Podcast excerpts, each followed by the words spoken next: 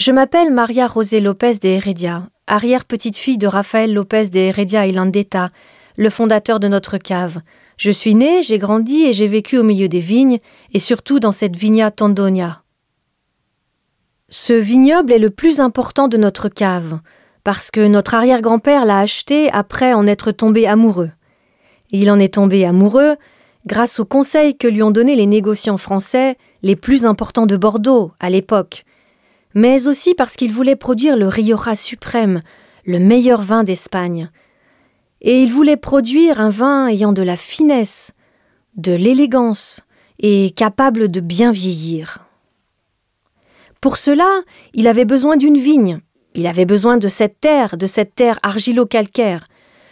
Nous sommes dans la capitale de la Rioja Alta, à Haro, et ces montagnes, les monts Obarenes, la Sierra de Cantabria, offrent un microclimat qui nous permet, grâce aux heures d'ensoleillement que nous avons, à l'altitude et à la latitude, de produire des vins pleins de finesse et de très bonne qualité, et qui sont aussi des vins de garde. C'est cela qui les a fait connaître, qui a fait la réputation de nos vins. Mon arrière-grand-père avait un projet qui n'a jamais terminé. C'était un projet énorme.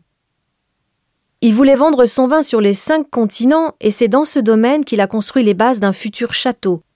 Je dis bien château au sens littéral du terme. Il voulait produire les vins de la Vigna Tondonia dans son propre château. C'est un rêve qui reste encore à réaliser et qui nous incite à continuer avec cette idée de produire de grands vins pour l'avenir.